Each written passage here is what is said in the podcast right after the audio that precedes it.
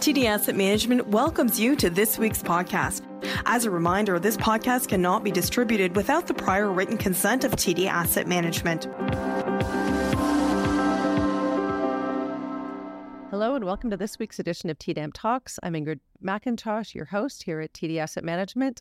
And this week we're going to be talking about artificial intelligence. Now, the concept of AI is not new. The earliest references date back to the 1950s. However, 2023 has brought a meaningful acceleration in the use cases for AI that go beyond what we've seen this incremental trajectory. And most recently, we've seen some of the pioneers of modern AI ringing alarm bells about the pace of transformation we're witnessing. Today, we're going to talk about the new age of artificial intelligence and specifically the impact it could have on markets, sectors, and economies overall. Today, I have the pleasure of being joined by Vitali Mossounov, co head of fundamental equity research here at TD Asset Management, along with Julian Nono Wamdim and Juliana Faircloth, lead analysts in our technology, semiconductor, and industrials sectors, respectively. Welcome, everybody. Good to be here.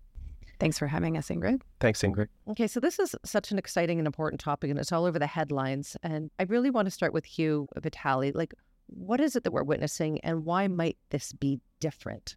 Yeah, well, at first we uh, almost want to start with uh, exercising a degree of caution because the last few years have seen so many false starts in uh, in the context of innovation over the period of COVID.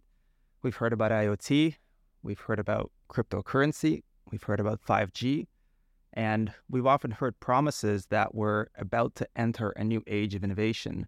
And uh, as we all learned, those turned out to be incremental technologies more than anything, and in, in some cases, outright fads. AI we think very broadly defined is is different now. And I think we'll get uh, into the podcast with Julien and Juliana as to why that's the case. But broadly speaking, we think we are entering a, uh, a period of, of a new cycle of innovation, something akin to what we saw initially 200 years ago in the early stages of the Industrial Revolution with uh, the steam engine, what that did for transportation and, and industry at large. In fact, the first railroad, uh, public railroad, was founded just about 200 years ago. But then, of course, other cycles, electricity in the late 1800s, and what that did for telephony and, and other technologies after that. And of course, the platforms of computing with the transistors, and even before that with vacuum tubes and, and, and whatnot. So exciting times, but uh, yes, a period we think where we're going to launch into something new and bigger. So, Julien, I'm going to turn to you as you focus your research around the technology and semiconductor spaces why now what's different? As i said ai has been around for you know 50 60 70 years in its earliest instances but what's changing now and why this acceleration and also why this concern? Yeah i think it's important to sort of think about semiconductors as being foundational to the economy.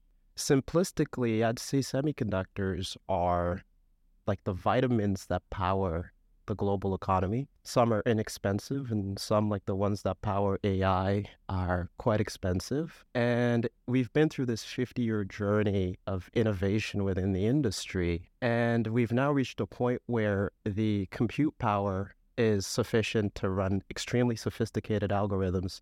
And these algorithms are solving increasingly sophisticated problems. So it's been an evolution, as you say. We're reaching an inflection point with some exciting challenges and some opportunities as well. We've talked a little bit, and you know, I've talked a little bit about some of the incremental changes we saw, whether it was autonomous driving, etc.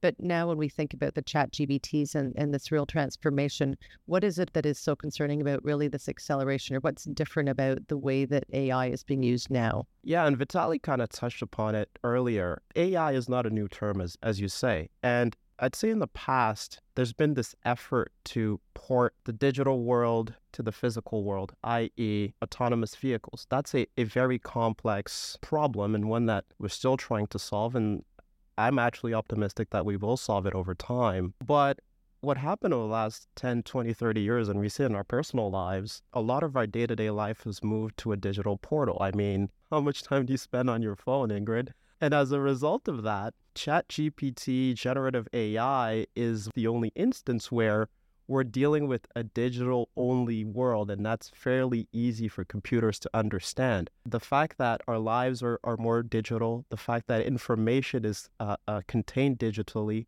makes it easy to analyze, easier uh, than it would have otherwise been in a digital to physical uh, realm. So I think that's the key distinction with respect to why we're seeing this surge and why it's taken on, unlike other other attempts in the past. It can really replicate, to your point, so much more of what we do day to day or what we've historically done can now be done by AI. That's right. That's right. That's exactly it. Yeah. If I might add too, I think part of the difference is there's been automation and robotics, which have been in existence for a long time. Those have replicated small, physical, repetitive tasks. There's robotic arms that lift up a piece in a factory and put it down somewhere else. This is really getting a lot closer to replicating human decision making, human opinion, taking in information and regurgitating something out of that that replicates the human mind more than a physical movement. I love that expression. And to your point, you know, we talk about you know the type of innovation you first spoke about. You know, like whether it's in an auto facility, et cetera. It's like re- replacing what people can do physically. So it's a productivity boost as opposed to almost like a, a replacement or an override is what we're looking at. So let's expand on that, Juliana, because I mean, we talked a little bit about you know the technology in the semiconductor space specifically, but when you look at industrials or even more broadly other sectors, give us some examples of how that might play out, like what might be different going forward. Sure. So, I mean, there's tons of examples to think about. I think they're, you know, a little bit less flashy, let's say, than ChatGPT, but robotics have been involved in manufacturing for quite a long time. There's a lot of development now around machine vision that will allow for heavy machinery to be operated entirely remotely machines will be able to replicate human vision and identify and differentiate between different things within their path. Part of the big concern that people have with AI is the amount of jobs that might be displaced if we can replicate so many human functions. What can't be intermediated, exactly. right? Yeah. But at the same time, there are certain jobs that maybe should be displaced by machines. There's jobs that are dangerous working in mines. There's jobs that are dangerous to humans working on the railroads. If that can be automated, why shouldn't it be? That would be a great step for people and humanity and society to be able to move people out of harm's way more frequently. There's some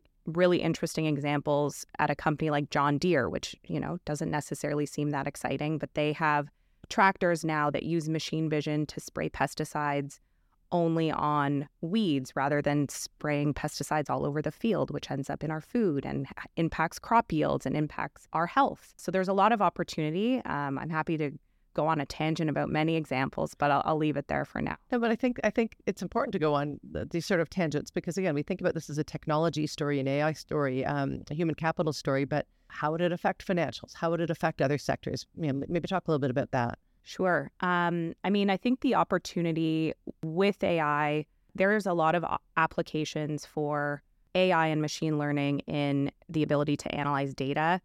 Every company has data. Financials have data. Consumer companies have data.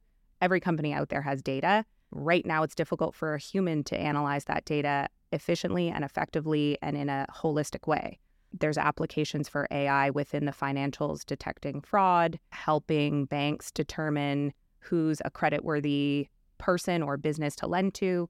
That can all be augmented through AI. Again, there's a flip side to that, particularly with the analysis of data where do we need to worry about artificial intelligence within the banks more deeply embedding biases that may already be within the system? Those are concerns that people need to think about and sort of again, that dark side of AI where this can help improve the operations of a bank. It can improve people's access to credit potentially. But is there a concern that biases will be doubled down on? Accelerated. Yeah. And I think about different use cases. So, you know, whether it's medical research, you know, trying to find cures for diseases, or even quite frankly, investment research. You know, as fundamental analysts, you have patterns of what you look for. Theoretically, AI can gather information for you, but it also could potentially reveal different patterns that you didn't even know that you were looking for, different signals. I know, I know I really wanted to focus about this conversation on what's happening in the markets. But when you think about things like fundamental research and the use of uh, the use of AI and big data helps support that research, Tali, can you talk a little bit about that? Sure. Uh, as I think Juliana and Julien can attest to, these are very rigorous jobs that demand uh, long hours of work, and we utilize a lot of a lot of tools. Um, especially the AI, the human, the human powers in our of our brains, intuition and your memory and your gut and your experience, all those things play in. And and there's a lot of pattern recognition, as you said. Yeah. Um, But ultimately, we are forecasting the future. Um, and so far, what we're seeing AI has become very good at doing is taking, institutionalizing, and processing historical information, present information, and helping us eliminate some of the some of the mundane work, some of the drudgery of work. We're already seeing there are tools that can be applied by fundamental analysts to perhaps even cut down the number of hours that we're all working, just to be to make us much more efficient at getting those insights, getting those conclusions, right? Instead of really reading the thousand pages to find that one insight, having AI steer you in the right direction and bring it up to the surface. And that's exciting because it, it eliminates the work that you you don't want to do and it leaves you to sit there, sit back and, and think and actually forecast and try to arrive at insights and investment recommendations. Vitali, I think you know, as we promised at the outset, we wanted to talk a little bit about impact on markets, on sectors, and maybe the the economy overall or society overall, really. And certainly, our um, listeners are always looking for investment themes that might emerge. So maybe let's talk about sort of the impact on markets generally, equity markets generally, from your perspective. I know that we're not looking at a crystal ball, but you know, what do you think? And then maybe we'll drill a little bit deeper into some of the sectors that might be most impacted. It's a great question. We we do try to forecast the future, and so it, it's a perfectly valid question. Look at a high level, we're looking at a technology that is going to be an enabler of automation, productivity, and with those two factors, we are potentially looking at higher margins and a greater degree of profitability within, say, the large businesses that comprise the S&P 500. Those are, of course, positives for earnings and revenues and, and typically stock prices. Now, there's a lot more that goes into that, but generally speaking, these are going to be tailwinds that play out over the long run. The big question, of course, is uh, sector by sector. How exactly does that look? Uh, how does the market perceive these changes? Uh, disruptive, and therefore the market may be willing to pay less for a stream of earnings because it's unsure of the future? Or will the market become euphoric? And uh, as we've seen in, in past uh, periods of euphoria, pay excessive amounts of money for a stream of earnings. So all these questions are still up in the air, but I think at a high level, these are positive tailwinds to what really matters to business valuations, and that's earnings. I want to sort of double down on that. You opened up at the very beginning of the podcast talking about some of the trends and themes we've seen in recent years. And again, headlines drive investor behavior at the margin and increase market volatility. So, how do we know where to look for the true themes emerging versus the noise? And maybe, uh, Julien, let's talk about the technology and, and semiconductor space, right? There'll be a lot of headlines around this, but how do we talk about our focus on quality and what we look for here? Yeah, there's certainly going to be a lot of headlines. And as we talked about earlier in the discussion, semiconductors, it's an industry that's been around for 50 odd years has historically grown faster than than the market as as penetration of technology has increased. And funny enough, at any given point in time, it's extremely hard to know what is going to be the driver of technological advancement. But somehow something new happens. In this particular instance, it's AI. As a result of that, there are going to be beneficiaries. I mean, you may have seen uh, NVIDIA reported and the results uh, from the company have shown that the demand for the chips that power uh, these AI engines is, is extremely strong. And so for us, it's take recognizing the demand environment for, for the technology. It's recognizing that some companies are going to be beneficiaries, but at the end of the day, from our perspective, it's a process of analyzing the future free cash flows of those businesses determining certain bands of confidence around the reliability of those flows and how how do we think that they they materialize and ascribing some kind of risk to it. I think it's very exciting to see technology change, but the process of investing is kind of unchanged. Vitali, like, do do you think otherwise? I, I think you make a great point, and it, it, it one that I think we should really underline here. Yes, because ultimately we have a, a large research team of analysts that do rigorous fundamental work and we own some of the best companies in the world in our investors' portfolios as, as a result. And over the past few years, we started with this podcast talking about the various hype cycles around technologies like cryptocurrency and blockchain. Thanks to the process that we've cultivated at TD Asset Management, we have entirely avoided all of these pockets of hype and eventually complete blowups. With AI, we are applying the same rigor to investing. And so you, there are going to be many stocks from here, Ingrid, that double, triple, quadruple, and go to the moon without any merit. And eventually there'll be a price to pay on the other end of that. We don't intend to participate on the upside or the downside of such businesses. But there are others that have real business opportunities in what we're seeing in this period of discontinuous innovation and, and those are the holdings that our investors can look forward to uh, to benefiting from. Yeah, and I think that's critically important to understand that focus on research, the focus on quality. I just wanted to double back on the semiconductor conversation, Julien.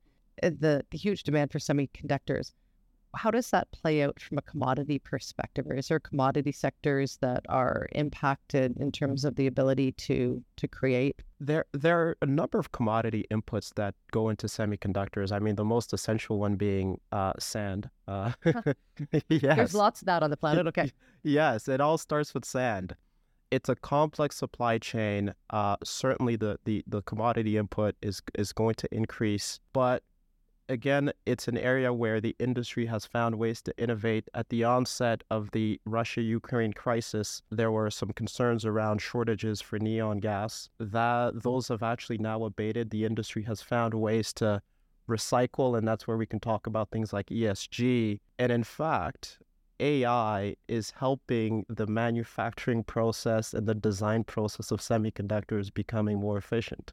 So it's a bit circular in that way. And so as much as I'd like to say that commodity risk is present, I don't know. It's too EVs and lithium. It's not like that. It's there's abundance of what we need. Essentially, yes. There there is abundance, and in, in the event that there isn't abundance, innovation will find a way to circumvent that. I think um, just since you bring up EVs, it it reminds me of the link there to industrials and the industrial economy is perhaps there's not a clear commodity play on semiconductors, but from a capacity perspective, we don't necessarily have enough capacity. The CHIPS Act in the US is trying to build that up more holistically throughout North America. But there's a lot of investment and spending that needs to go in to support the massive amounts of semiconductors that we need. There's a ton of spending that needs to be done on data centers and that whole infrastructure. So there's there's a flow through to the economy for sure. It may not be commodity specific, but there's a lot of investment in infrastructure.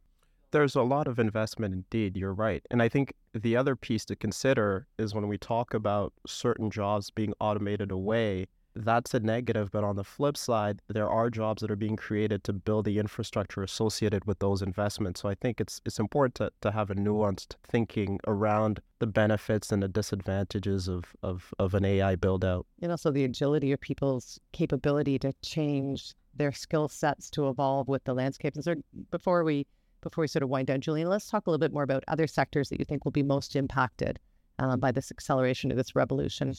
I mean, I see really an an impact to to almost all sectors. If you just think about kind of a generic business model, the opportunity to use automation and use artificial intelligence to improve a company's profitability and their margins by automating out some jobs or making a process significantly faster or simpler.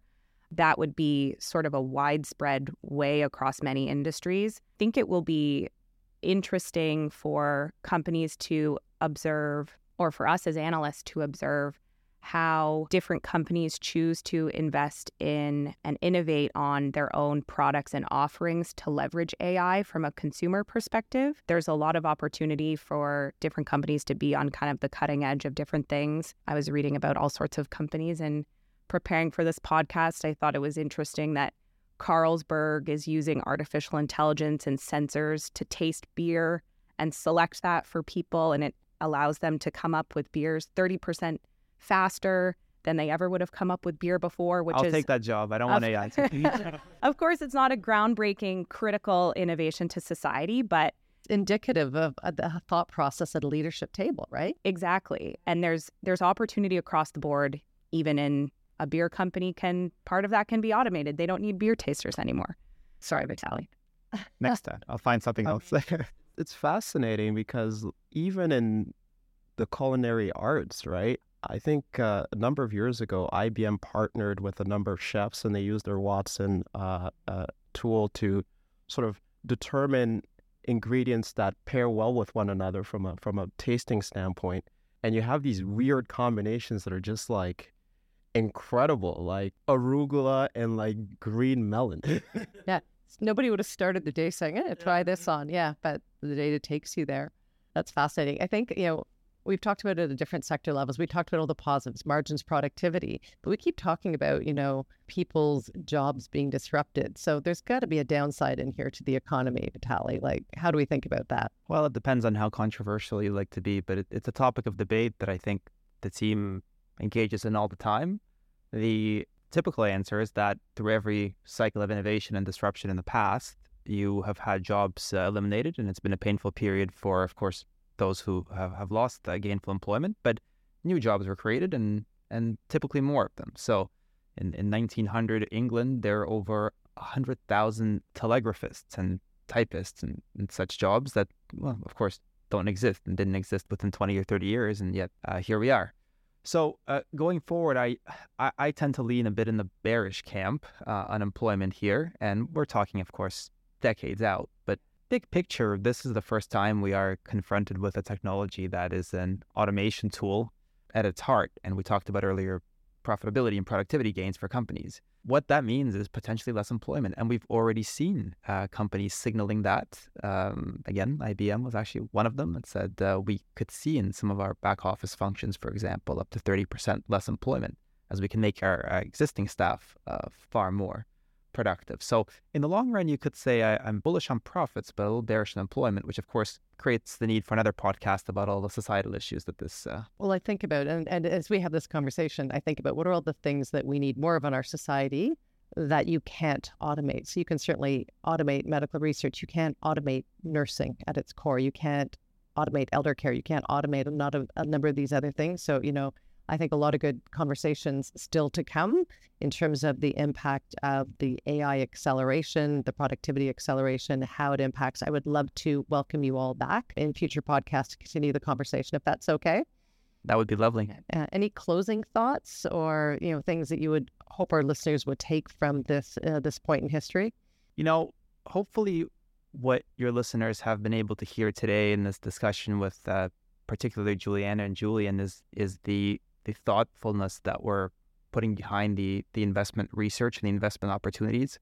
Julien speaking about semiconductors and and Juliana speaking about some of the foundational technologies and, and architecture of what's happening. What they're really hinting at, they didn't say this explicitly for the purposes of your audience, but there are going to be different investment cycles that happen as we go through this AI evolution. First, it's the so-called shovels to the, to the miners in this gold rush, and that's where semiconductors play a role. And Juliana talked about the need to increase capacity in many areas of industrials.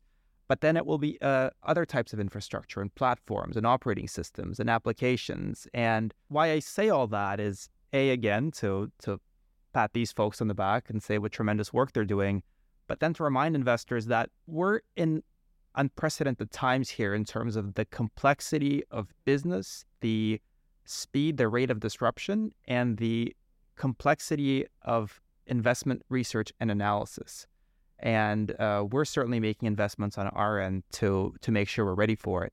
I think that's that's critically important. And I think about future questions that we really want to have. And one of the things I'm taking from this conversation is AI and the growth of it isn't just an investment theme. It's actually a lens through which you look at all investments, right? To your point, Juliana. So I think something that we want to circle back on. Um, thank you all so much for for joining me today. Thank you. Thanks. Thank you for having us. And for our listeners, you can find our recently published uh, commentary and perspectives on the TD Asset Management site, along with more of our latest thought leadership and commentary.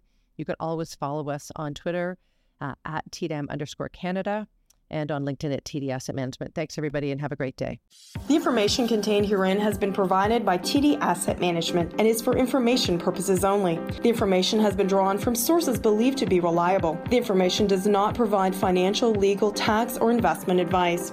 Particular investment, tax, or trading strategies should be evaluated relative to each individual's objectives and risk tolerance. Certain statements in this podcast may contain forward looking statements that are predictive in nature and may include words such as expect expects, anticipates, intends, believes, estimates, and similar forward looking expressions or negative versions thereof. Forward looking statements are based on current expectations and projections about future general economic, political, and relevant market factors, such as interest and foreign exchange rates, equity and capital markets, the general business environment, assuming no changes to tax or other laws or government regulation or catastrophic events. Expectations and projections about future events are inherently subject to risks and uncertainties, which may be unforeseeable. Such expectations and projections may be incorrect in the future. Forward looking statements are not guarantees of future performance. Actual events could differ materially from those expressed or implied in any forward looking statement. A number of important factors, including those factors set out above, can contribute to these digressions. You should avoid placing any reliance on forward looking statements. TD Asset Management Inc. is a wholly owned subsidiary of the Toronto Dominion Bank. TD Asset Management operates through TD Asset Management Inc. in Canada and through Epoch Investment Partners Inc. in the United States. TD Greystone Asset Management represents Greystone Managed Investment Inc., a wholly owned subsidiary of Greystone Capital Management Inc. All entities are affiliates and wholly owned subsidiaries of the Toronto Dominion Bank.